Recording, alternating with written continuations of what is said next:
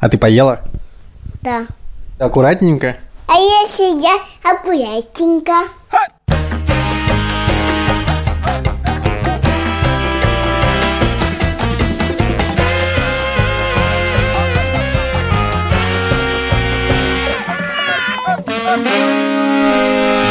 Привет, меня зовут Александр Борзенко, вы слушаете подкаст «Спервароди», это подкаст о родительстве, где мы не даем никаких советов, а только делимся своими тревогами, переживаниями, смешными историями. Я немного спешу, потому что мы столько времени потратили на абсолютно тупые шутки до записи, что теперь я вынужден торопиться, а мне еще всех детей перечислять, их трое, ну, во всяком случае, трое тех детей, которых я постоянно обсуждаю в этом подкасте, это Петя, ему четырнадцать, Тиша одиннадцать, Мания...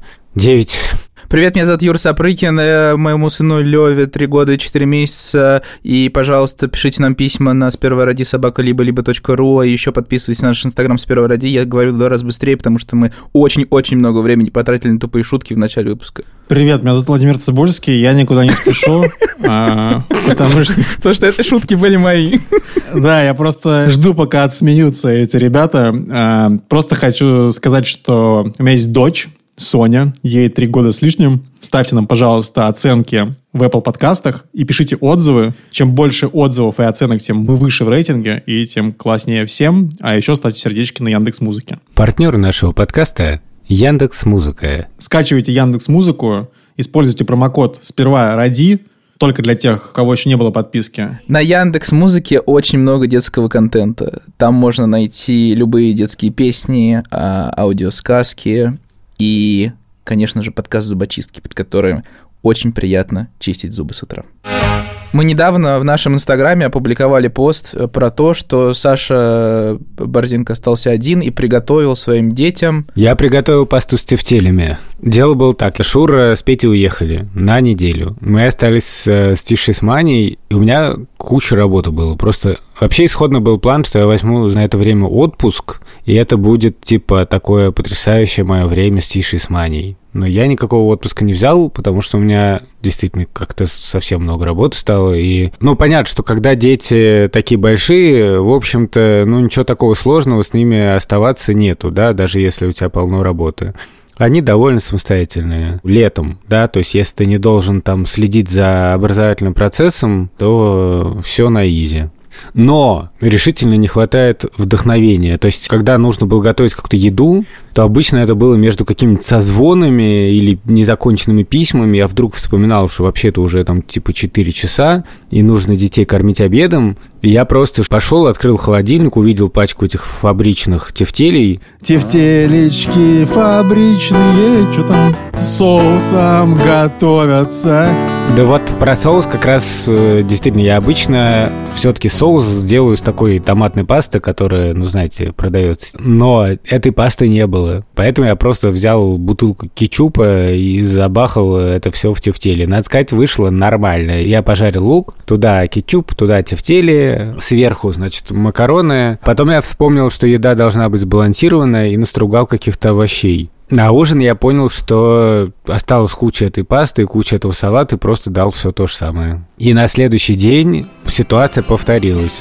Я снова открыл холодильник и снова нашел эти тефтели, и снова сделал пасту. Ну что, та паста была вкусная. Ну и на ужин мы ее тоже доедали. Но обычно я больше заморачиваюсь по поводу еды. Хотел Ивана спросить, что он готовил последний раз. На завтрак кашу я варил. А какую ты кашу варишь? Геркулесовую. Помню, мы были в гостях с детьми довольно давно, еще дети были маленькие. Мы поехали к нашей подруге в Эстонию, такой дачный дом на озере Чудском. И меня поразило, что там реально каждый день кастрюля геркулеса. Я люблю геркулес, и я знаю, что во многих семьях вообще... разные завтраки, но, в принципе, вот каша, она как бы по умолчанию. Во всяком случае, для детей. У вас что-нибудь такое было? Мне кажется, такое у нас было, кстати говоря, когда Соня была поменьше. Мне кажется, мы-то вообще каждый день просто ели реально овсянку на завтрак. Потому что Соня, в принципе, ее ела как бы и на воде, и на молоке, и на, и на кокосовом молоке, и на чем хочешь. И, в принципе, мне кажется, сейчас то же самое, но сейчас как-то мы все-таки не только кашу едим, потому что иногда мы едим хлопья, я не знаю, или иногда омлет. А когда ты один с Соней остаешься, ты что обычно готовишь ей? Зависит от того, ела, ела ли она омлет в ближайшие дни. Если она недавно его ела, то мы не едим омлет, потому что реакция. В смысле, какая реакция? Ну, высыпание на коже из яиц. А. Хорошо высыпается после омлета, короче. Высыпается, да. А, вы еще мои шутки плохими называли, да, которые до записи были. Ладно, Борзенко, макароны любят все дети. Давайте перейдем к тому, что дети не любят. На самом деле, как раз очень многие дети, как я замечал, к моим это не относится, но очень многие не любят пасту, собственно говоря. То есть, ну, как бы макароны с соусом. Часто бывает, что к нам приходят какие-то дети, я делаю пасту, и меня просят отложить немного макарон до того, как я все это прокину в соус. Я еще помню, что я у тебя был в гостях однажды на дне рождения, и у тебя на столе стояло очень много салатов, в которых были макароны. Очень понравилось. Очень. Это точная цитата из Довлатова, где он описывает чрезвычайно бедный быт какой-то советской семьи в какие-то семидесятые, что ли, годы. И, в общем, говорит, что там был какой-то салат, в котором преобладали, впрочем, макароны. Типа. У нас вот прям сегодня утром я проснулся, меня разбудил Лёва. Он все время подбегает и говорит: пошли завтракать. В общем, мы его приучили, что у него супер ритуал, и он будет этой фразой. И, в принципе, с фразой «пойдем завтракать» не так плохо вставать. Согласен абсолютно. Смотря во сколько. Соня любит в пять утра тебя разбудить и такой: пойдем. Ам-ам. Ты такой: сорри. Иди макаронов в теле наверни там. У нас ровно обратная ситуация, потому что я встаю достаточно рано, и часто так бывает, что я всех бужу к завтраку, и иногда, если это какой-нибудь там выходной день или просто я там остался дома, я иногда заморачиваюсь и готовлю какой-то клевый завтрак. Правда, такого давно не было, честно сказать. И я всех пытаюсь поднять к этому завтраку и очень сильно огорчаюсь, когда мало кто встает. Борзенко, я на самом деле тебя понимаю. У меня Олеся такая же. Я тоже готовлю завтрак, а она не может есть сразу, как только она встала. Я просто могу. Я встаю, и я готов к употреблению еды. Просто сейчас же. Короче, Лёва подходит и говорит: пойдем завтракать. И я иду, и в этот момент переживаю немножко, потому что есть как бы несколько путей. Он может сказать, конечно же, там овсянка. Он может сказать там омлет. Потому что он уже знает, что готовит Вера. И самая большая опасность для меня, если он скажет: пойдем, там манная каша. Потому что манная каша – это мой страх из детства всегда был, как и у многих людей, потому что мы сделали опрос в Инстаграме, и там очень много ответов манной каши. Ну, то есть я не могу ее прям видеть даже, когда я на нее смотрю, мне начинает слегка подташнивать. Я бы даже завтракал отдельно, мне кажется. Слушай, ты можешь объяснить, что в ней такого? Она же довольно нейтральная. Я согласен. Мне говорит. Еще Вера всегда говорит: ты же ешь кускус. Вот, и кускус – это тоже манка. Мне кажется, что это какой-то совсем плохой опыт в детском саду, видимо, потому что я не переношу запаха манной каши, я не переношу консистенции ее. То есть, когда я недавно ее попробовал, я такой... А! То есть, меня прям реально сразу отбрасывает в прошлое, как я сижу в детском саду, и там такой отвратительный ковш, в котором эта манка варится, вот, и Уэ. все умирают просто такие... А, да. Вот, и все потом... То, что не доели, потом сбрасывают в одну кучу. О, о. Если туда паштета добавить, то вообще... О. Ну, если у тебя такая реакция на манную кашу, то как бы зачем ее готовить? Считается, что это принципиально не, не, не, полезно не, не, для Лёвы или да, что? Да, да, да, в смысле просто... Когда-то Лёва, когда был совсем маленький, съел манную кашу, она ему понравилась. Вера тоже любит манную кашу. Процесс устроен так, что Лёва просыпается, он тоже в первую очередь думает о еде, и он, ну, как бы у него есть несколько вариантов в голове, то есть он там может сказать: хочу там вареное яйцо. Непонятно, от чего это зависит, просто он, как бы, видимо, просыпается и тыкает первое, что у него в голове, и бывает, что попадает на манную кашу. Я страдаю в этот момент, а Лёва с Верой едят и получают удовольствие. Но вообще, я не знаю, наверное, есть штуки пострашнее. У тебя есть что-нибудь такое, что ты не переносишь? Я не очень большой фанат сладкого, и я не очень люблю... марципан. Я обожаю марципан. Это шоколад такой? Нет, Нет. это из миндаля. Просто дети и Шура очень любят сладкое, и конкретно марципан – это топ-один. Ну, на самом деле, это ограничивается тем, что просто я его не ем, и все. А Соня ест, кажется, вообще все. Только сейчас я вспомнил, что она не ест траву. Руккола, кинза, вот она до последней кинзинки отдаст тебе.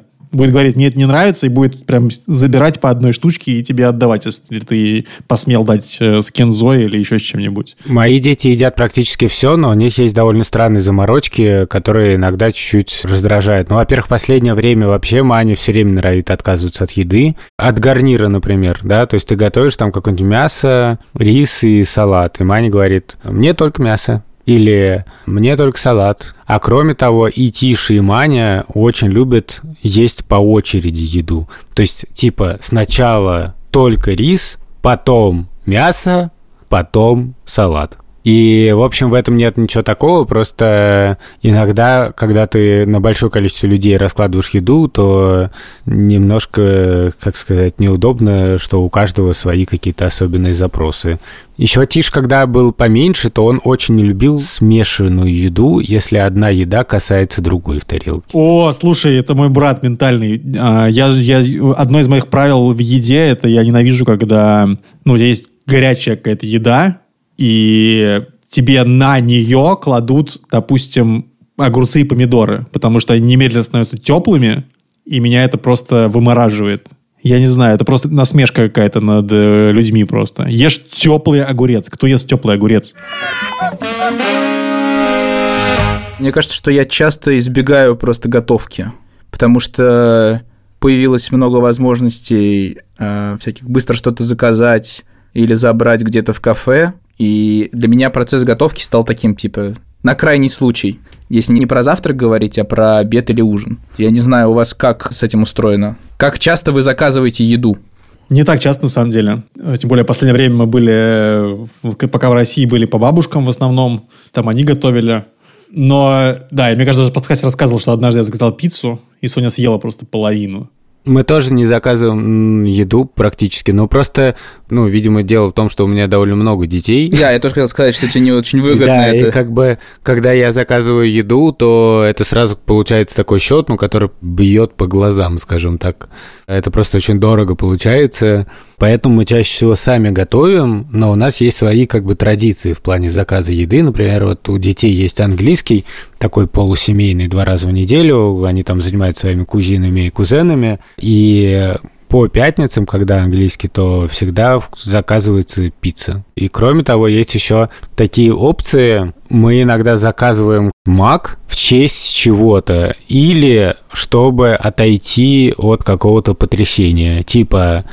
Ой, у нас что-то утром менты приходили. Я, блин, только хотел это сказать. Давайте Макдональдс закажем. Ну, буквально так и происходит, реально. Или, например, когда дети заканчивают какую-нибудь четверть, ну, в школе, да, там, какие-нибудь начало каникул. У вас нет загона про, типа, вредную пищу? Нет, у нас слишком больших загонов по поводу здорового питания нет. Просто понятно, что все равно, ну, как бы Макдональдс дети едят далеко не каждый день. Как правило, они едят более или менее здоровую еду. Все свои углеводы, белки и все остальное, клетчатку они получают. Но мы просто за этим, ну, специально не следим. Борзен, Борзен, ты не, ты не переживай. Нас не будут слушать социальные службы. Ты не бойся. Борзенко такой вещает. Они получают и белки, и углеводы, и жиры, и необходимые витамины. Да-да, витамин Д. Б, С, Д, Е. И алфавит они знают английский. А если вы придете, мы как раз после этого Макдональдс закажем. Единственное, что меня пугает, как я уже говорил, это количество колы, которое потребляют некоторые дети. Я не знаю, Вован, ты у нас не так давно был в гостях, ты видел, что стоит над кроватью у Пети? Распятие? Кроме распятия. Распятие у меня. Распитие. Короче, у него там стоит батарея пустых банок от Кока-Колы. Он просто покупает в Яндекс.Лавке и ставит, и у него такая коллекция. Меня это очень пугает. С одной стороны, у меня есть позиция, что пусть ест все, что хочет. С другой стороны, у меня есть свой опыт. Я много ел сладкого, много ел чипсов, пил колы. И, в принципе, все вроде неплохо. Но Лёва недавно, короче, открыл рот, и мы с Верой увидели у него кариес на, зуб, на зубе, и мне стало очень страшно, ну, в смысле, что Наверное, это потому, что он ест много сладкого. Каждый день? Да, ну, в смысле, нет дня без сладостей, само собой. То есть, если он хочет выпить две бутылки сока в день, утром и вечером, и пойти потом еще попросить фруктовый лед, мороженое, и потом еще обычное мороженое, а потом подойти к шкафчику, открыть и достать печенье, шоколад. Если он это хочет, он это получает. Мы с твоим братом Андреем работали в одном проекте, и я помню, как-то прихожу, и Андрей такой сидит, что-то грустно. Он говорит, да мы сейчас к стоматологу сходили и заплатили кучу денег. В смысле, я знаю, что зубы делать очень дорого, еще Лёва, типа, дико боится врачей, и у меня есть какой-то барьер. Ну, в смысле, что вот сладости, это, наверное, типа, потом вот стоматологи, куча денег. Короче, зубы надо всегда беречь. У нас не то, что вообще ноль ограничений, и что хочешь, что получаешь. Тут дело еще, знаешь, в какой-то семейной традиции. У нас не может быть такой ситуации, видимо, опять же, из-за того, что много детей или просто так ведется хозяйство, что у нас есть шкафчик, где всегда есть конфеты. Такого нету. Раньше была традиция, что мы как-то централизованно пили чай, потом эта традиция более-менее ушла, там из-за нашего переезда в Ригу, еще из по каким-то причинам. А сейчас как бы, ну, совершенно не обязательно каждый день в доме есть сладкое. В общем, такой, да, и довольно естественный способ регулировать потребление. Естественный способ регулировать потребление. От Александра Борзенко. Не, вообще я удивлен, что Лёва каждый день ест сладкое. Мне кажется, Соня не каждый день ест сладкое. Тут, короче, история про сладкое, значит, была.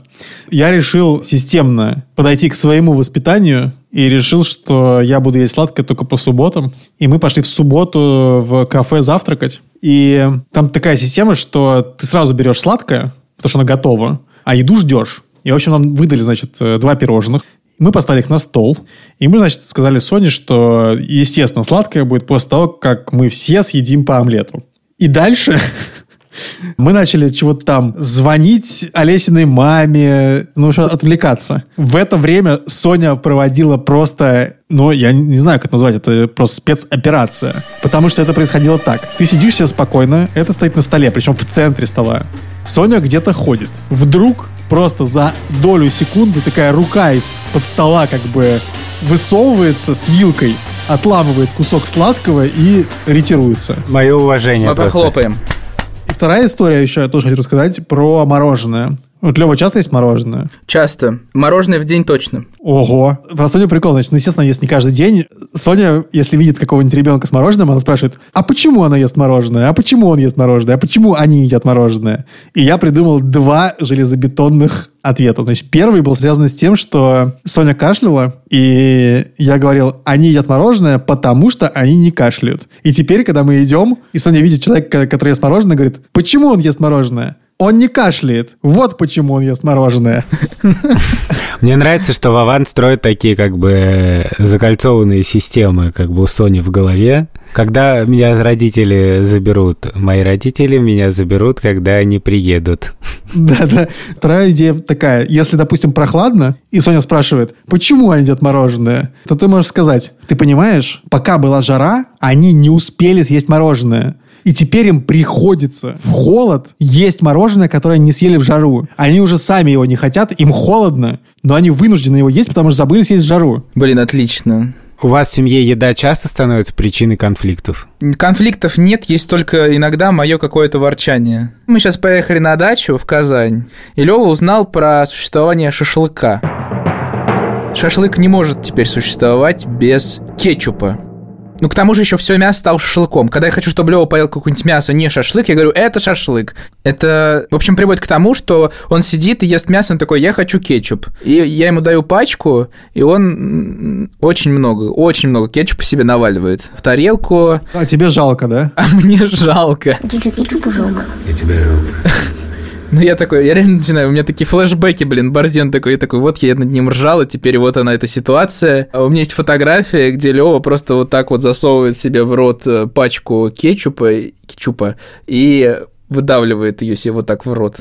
А у вас есть какие-то жесткие традиции, в смысле, что насколько у вас разграничены вот приемы пищи, там, завтрак, обед, ужин, насколько они регулярны, потому что я понимаю, что у нас сейчас это все очень сильно съехало, и я, когда решил, типа, последить за своим здоровьем и стал принимать пищу в определенное время, короче, через каждые четыре часа четыре раза. но выяснилось, что если я реально соблюдаю вот эту диету, то мы просто с детьми не садимся за стол вместе ни разу. Я завтракаю отдельно, потому что я рано встаю и начинаю работать. Дети с Шурой завтракают отдельно. И в результате все довольно сильно размазано. В общем, я бешусь, когда дети там не выходят к столу или выходят к столу, я что-нибудь приготовил, они не хотят это есть, потому что я готовлю не потому, что там мне важно всех накормить, но, в частности, для меня это как штука, которой мне приятно делиться. Вот я приготовил, и мне кажется, это наше такое общение. Я понимаю, что это как мои проблемы, что у меня такое ощущение, но я просто объясняю, почему я иногда раздражаюсь. Ну, типа, я там заморочился, сделал то, сделал все, отвлекся специально от работы, приготовил какую-нибудь клевую штуку, ну и всем как-то более-менее по барабану. У нас была такая история. Мне мой друг Игорь подарил книжку с рецептами израильской кухни. И там, естественно, куча блюд из баклажанов. Я вообще сам баклажаны не очень люблю. Но в целом получалось все вкусно. И я готовил раза два или три в разных видах. И, в общем, на третий раз Олеся сказала: слушай, я вообще-то баклажаны не люблю. И я такой: ладно. Ну, намек ясен. Нет, ничего тебе не ясно. Но слова мои ты запомни. И лоб на всякий случай зеленкой помажь. Я хотел еще рассказать, что я вспомнил конфликты, которые случаются из-за еды. Они случаются, безусловно. Они случаются в тот момент, когда Соня хочет еду, которую ей не дают. Вот давайте разберем по фактам ситуацию. Ситуация такая. Мы идем чистить зубы вечером. Выходим, и Соня объявляет: я хочу банан. И ты такой: не возьмешь ты банан. Олесь такая: да разреши ей банан. Ты понимаешь, что тебе придется еще раз зубы чистить, да, потому что она будет есть банан.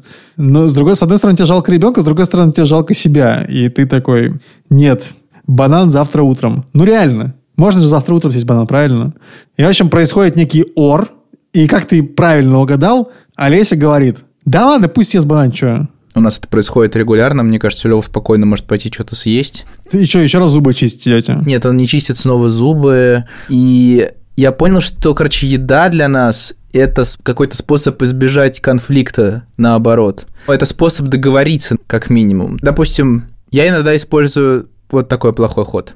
Мы идем гулять с Лёвой. Лёва, не знаю, начинает подбирать камни, собирать их в трактор. В какой-то момент он там типа говорит: мы туда не пойдем, например, в парк. И тут я использую такое. Мы сейчас дойдем, купим с тобой круассан с ветчиной и сыром и пойдем в парк. И это срабатывает. Мне кажется, это, ну, такое. Недавно у нас была такая коллизия. Дело в том, что Шура как раз уехала с Петей. У нас, ну вот, в деревне, где мы живем, довольно, мягко говоря, спартанские условия. И тут нету вот душа как такового. Тут есть баня, где, чтобы вымыться, нужно предпринять всякие усилия. Дети этого не любят совсем. Ну, то есть там надо кипятить воду. И Маня сказала, что она точно вообще не будет мыть голову, а я настаивал на том, чтобы Маня вымыла голову, потому что реально мне казалось, что еще немного, и в ее голове птицы совьют гнездо. Я, конечно, не против, как вы понимаете, но, но у меня главное, что это такая идиотская тема. Вот я очень не хотел, чтобы Шура приехала и что-то было не так. То есть я просто устроил страшный скандал детям, чтобы они мне держали все в порядке. Я хороший отец. Да, да, да. Чтобы доказать, что я хороший отец, я как бы, ну вот, как-то усиленно следил за всем, всем, всем. И я, в конце концов, сказал ей: давай вымоешь голову, а мы потом, типа, по дороге поедем в Макдональдс. Ага. Или что-то такое. Макдональдс стал, надо сказать, вообще условной единицей. То есть дети, если они хотят со мной поспорить о чем-то, ну, заключить пари, они всегда спорят на, там, чизбургеры. Блин, я понял, что я... О, боже, сначала кетчуп этот. Теперь я понял, что я и к этому приближаюсь, потому что мы как-то съели бургер в кафе, он все время говорит: что хочешь? Он говорит: бургер, бургер. Бургер. Бургер.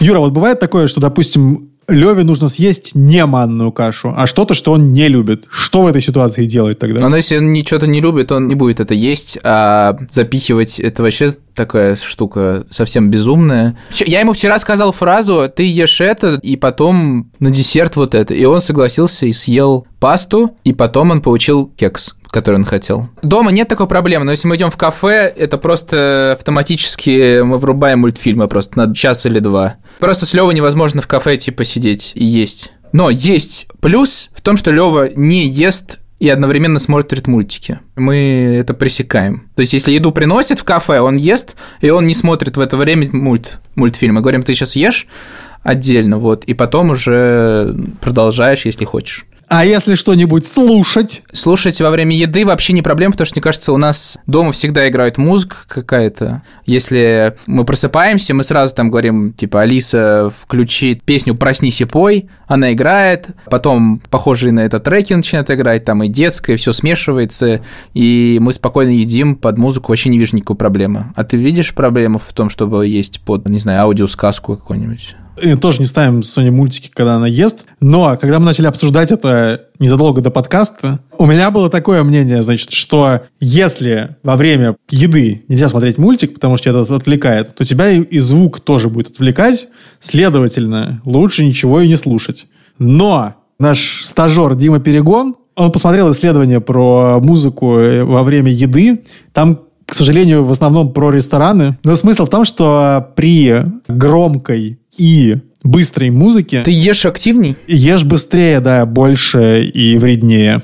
Кстати, прослушать. Партнер нашего выпуска и нашего сезона, и нашего подкаста — Яндекс.Музыка.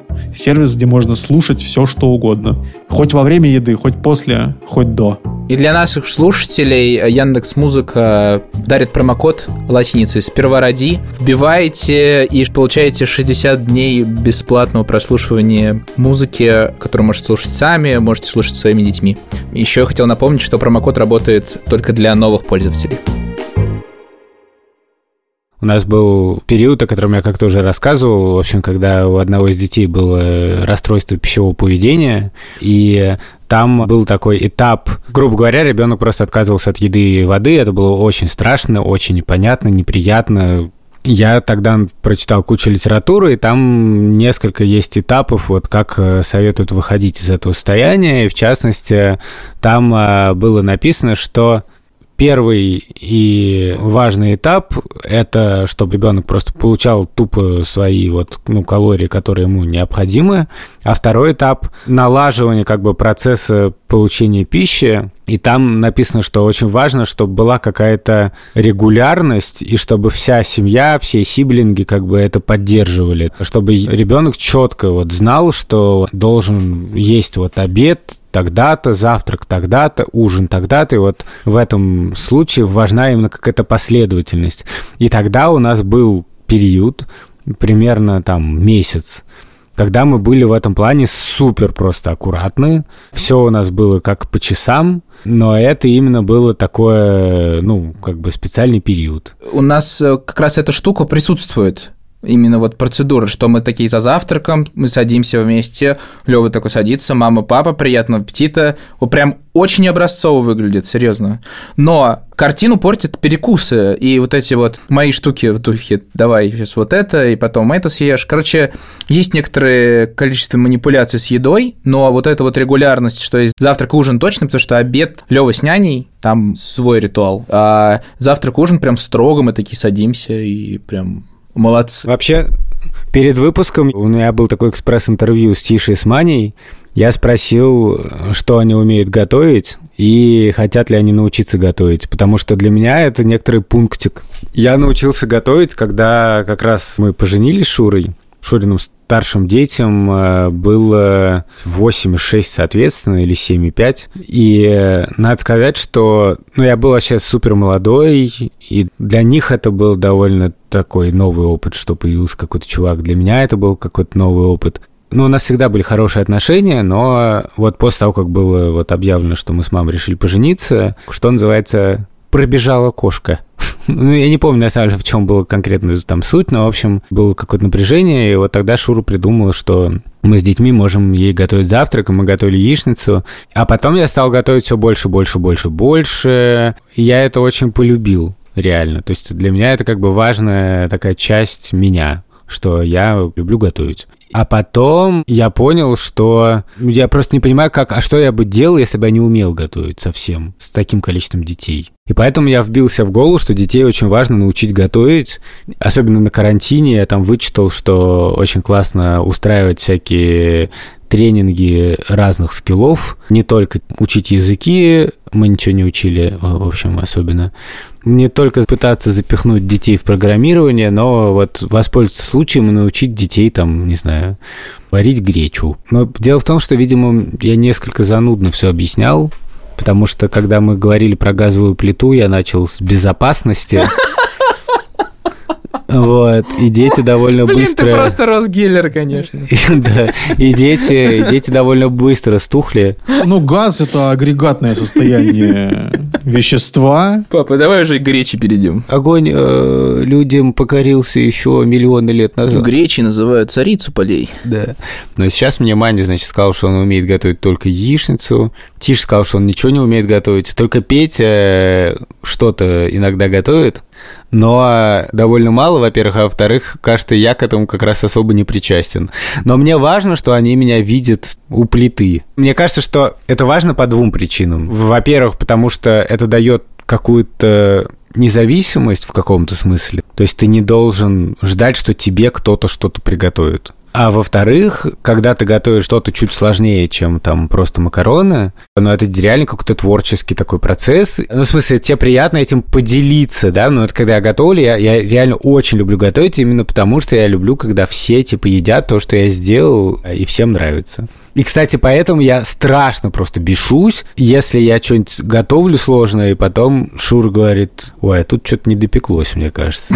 Тактичнее съесть сырую курицу, чем такое мне сказать. Мы, кстати, тоже что-то готовим с Лёвой, но ему нравится процесс нарезки, поэтому я, короче, достаю из холодильника все, что там есть. Все, что можно нарезать. Да, это смешно выглядит. То есть там типа кабачок, сосиска, не знаю, ну, короче, очень странная какая-то смесь, и он все это режет, и мы это кидаем на сковородку. И потом это жарится, и обычно это я ем, просто а не он. Это как э, во Friends, знаешь, Рэйчел готовила там говядину. О, да-да-да-да-да-да. Мне нравится эта серия, потому что мне кажется, что я поступил бы так же, как Джоуи просто. I like it. Are you kidding? What's not to like? Custard good. Jam good. Meat good. Кстати, про Джоуи. Нас в детстве как-то учили, что важно делиться едой. Для меня это вообще очень важно. Я все время говорю, поделись, поделись, и это, кажется, начинает работать постепенно. То есть, э, для, ну, это как совсем, то есть, это поделись игрушкой, поделись едой. Про поделись тут такое было. Значит, на завтрак была овсянка с ягодами, и эти ягоды были на всех, то есть, их было много. Олеся положила себе, положила Соне, а я просто решил есть прямо из этой штуки. И я, значит, так сижу, ем, и смотрю, Соня так прямо недовольна как-то смотрит на меня. И тут она не просто недовольно смотрит, она начинает просто орать. Просто устраивает истерику, что я ем ее ягоды. Мы ей пытаемся объяснить, что это типа на всех. Это папа тоже хочет. Она такая, нет, здесь мало, у меня мало. А у нее пол тарелки этих ягод уже в ее тарелке. Mm-hmm. Не вот это то, что я ем, а у нее уже они есть. И тем не менее она продолжает орать. И в общем в итоге я выторговал себе там еще шесть ягод. И все остальное мне пришлось отдать ей. Владимир Цыбульский, ты сделал все, что мог. Да-да. И Соня съела больше ягод, чем, мне кажется, мы оба вместе взятые. Вот такая история про поделиться. Уважаем. Недавно Соня схватила огромный кусок хлеба и попыталась съесть его целиком. Такой огромный кусок ты все равно в один присест не съешь. Если мы его порежем на кусочки и будем есть по очереди кусочки, тогда мы и хлеб сохраним, и наедимся. Не хочу, а я не хочу, ну почему ты хлеб? Ты хочешь целый хлеб? Почему? Потому что ты его увидела и схватила? Да. А если бы он сразу был порезан на кусочки, ты бы даже не заметила бы. Давай так. Не хочу, но. Ты тогда вообще не хочешь хлеб? Нет, хочу. Ты хочешь хлеб? Да. Тогда надо по кусочкам есть. Да мне, да мне. Давай да я мне. порежу и тебе дам кусок. Нет, ты сама порежу. Ну, хочешь вместе порежем аккуратно, да. да? да? Аккуратно? Да. Давай, потому что нож это опасная штука. Мы его берем. Да. Вот так ставим на стол. Да. Вот так прислоняем ножик. Да. И давай вместе вот так вот давить.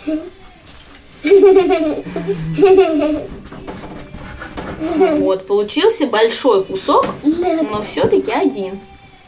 Давай еще порежем? Да. Еще в детстве меня учили каким-то странным правилам поведения за столом. И я помню два сейчас. Первое. Локти нельзя на стол ставить. Теперь, мне кажется, я знаю почему. Потому что, типа, ты можешь локтем опрокинуть что-нибудь. Наверное, в этом есть какая-то логика. Второе правило было такое. За столом нельзя тянуться. Блин, у Веры есть офигенная история про это. Когда мне было одиннадцать лет, мы с папой поехали на отдых в Испанию вдвоем. Там был потрясающий отель с самой невероятной едой. И каждый прием пищи я объедалась так, что в конце очень громко и сильно подтягивалась. Я поднимала руки вверх и делала так. Мой папа, когда увидел это один, второй, третий раз, сказал мне: «Вер, пожалуйста, можешь так не делать? Это очень неудобно. Все на нас смотрят». И я начала держать себя в руках. И вот когда наш отдых подходил к концу, в последний день мы снова ужинали. Я сидела и снова сдерживала себе этот порыв потянуться. Папа увидел это и сказал: «Ну ладно, давай». И я потянулась. Так, что, наверное, слышали все. И я была очень довольна и рада. До сих пор благодарна папе за эту возможность. А теперь Соня, значит, сидит за столом, и если у нее высокий стул, то она может поставить, типа, ногу на стол. Мне вообще пофигу. Ну, поставила и поставила, как бы, что такого-то? Господи, там нога это много места не занимает. Но Олесю это страшно раздражает, как я понимаю. И это еще страшно раздражает ее маму. И мне кажется, что это, возможно, звенья одной цепи. И, в общем, Соня, да, постоянно делала замечание, чтобы она убирала ноги со стола. Мне кажется, это довольно бессмысленно, но мы здесь послушаем Олесю, которая расскажет нам, почему нельзя ставить ноги на стол. Я самый спокойный родитель. Меня, в принципе, очень трудно вывести из себя. Хорошо, тогда представь, как Соня кладет ноги на стол. Ну да, ноги на столе бесят. Размазанная еда в целом бесит. Соня! Грохот, который вы слышите, это Соня кидает чемодан. Теперь у Сони появилась новая привычка. Это вообще просто какой-то тихий ужас. Она берет еду в рот, начинает есть, а потом у нее на языке что-то остается, и она начинает язык показывать так. И у нее прям выпадает изо рта еда. Хочу зафиксировать, что ничего из этого меня не бесит. Ну, это как раз вот разница между папами и мамами. Вот такие вот у нас папы. А, главное, что знаешь, почему еще тебя это не бесит? Потому что это происходит, когда меня нет дома. Я прихожу, и я вижу следы этого всего, которые ты не удосужился убрать. Это вранье просто. Совершенно чистая правда. Просто. Это чушь какая-то. Это просто, просто эссенция правды. Нет, это чушь. Каким манерам ты научишь Соню э, за столом? Да не получается ничему толком научить.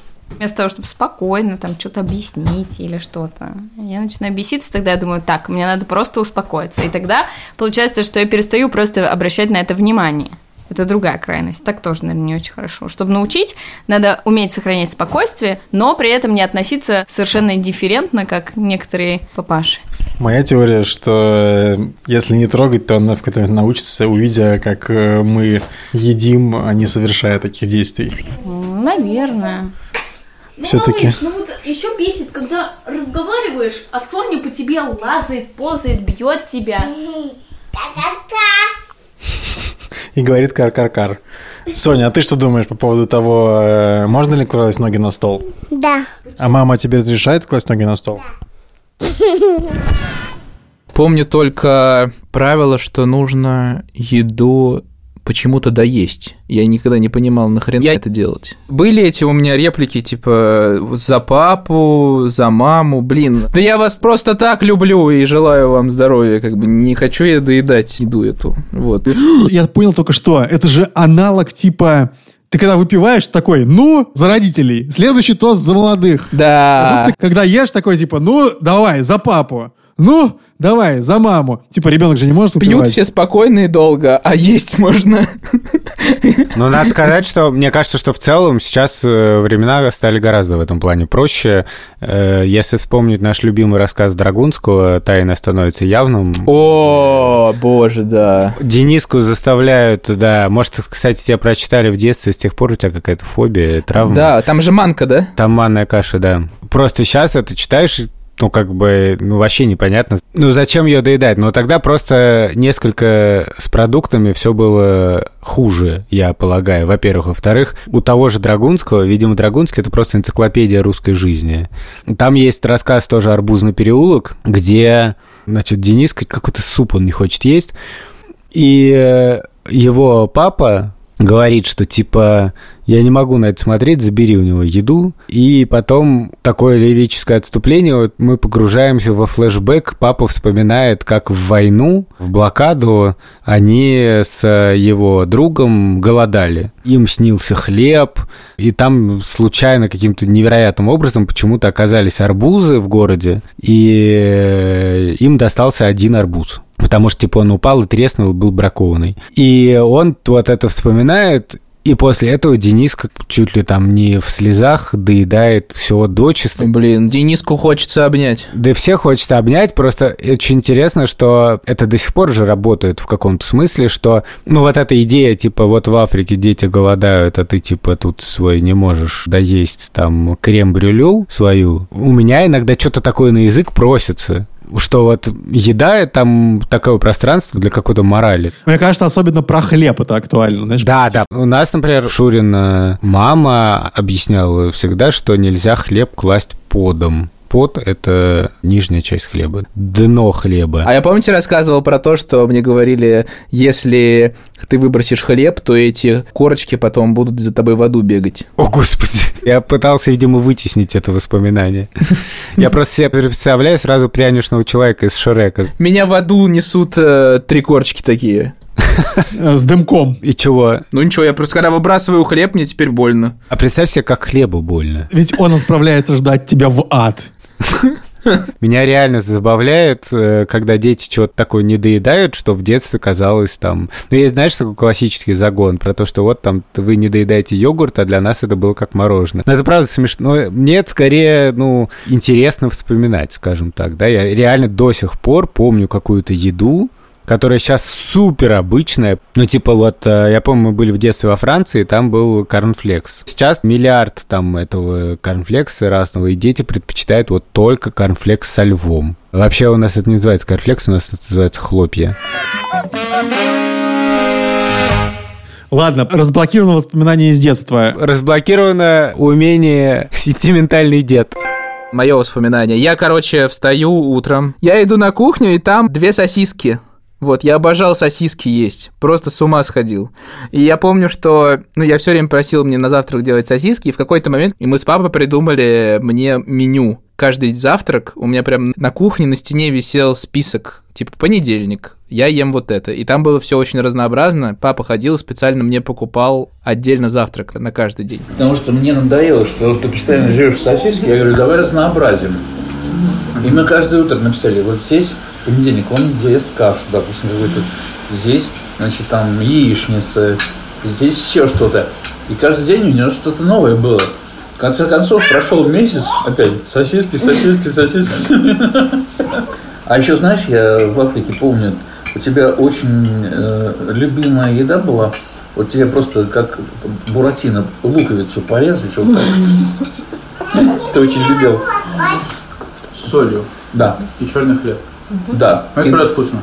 И доктор, доктор один раз пришел, говорит, вы что это кормите, ты его луком? У нас не было особого меню. Папа, часто мы вставали именно с ним. Папа брал остатки ужина с вечера, типа картошка, гречка, и заливал mm. все яйцом на сковороде. Надо сказать, что это было офигенно вкусно. Я это очень любил и до сих пор так часто делаю. Реально, у меня, короче, воспоминание такое.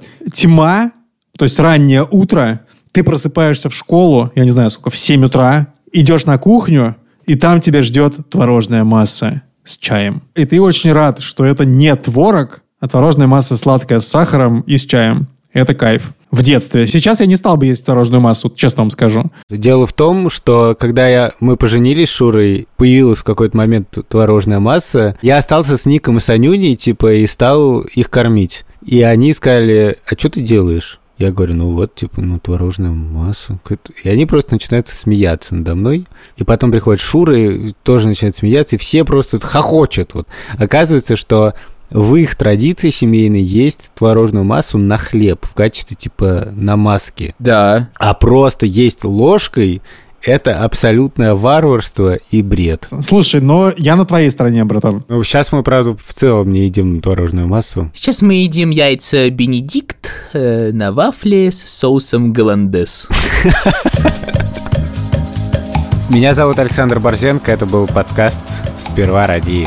Слушайте нас везде, и в том числе на Яндекс.Музыке. Меня зовут Юра Сапрыкин, я хочу сказать большое спасибо студии «Либо-Либо», нашему редактору Андрею Борзенко, саунд-дизайнеру Эльдару Фатахову и нашим продюсеркам Лики Кремер и Юлии Яковлевой. А я напоминаю вам, что хорошо бы поставить нам оценки в Apple подкастах, написать там отзывы и поставить сердечко в Яндекс.Музыке, потому что все это повышает наш рейтинг. Чем выше наш рейтинг, чем больше людей нас слушают, тем всем лучше. До следующей недели. Меня зовут Владимир Цыбульский. Пока. Ладно, на этом мы сворачиваемся. Это был подкаст «Спервароди». Сворачиваемся, как овсянка на кислом молоке. Блин, господи.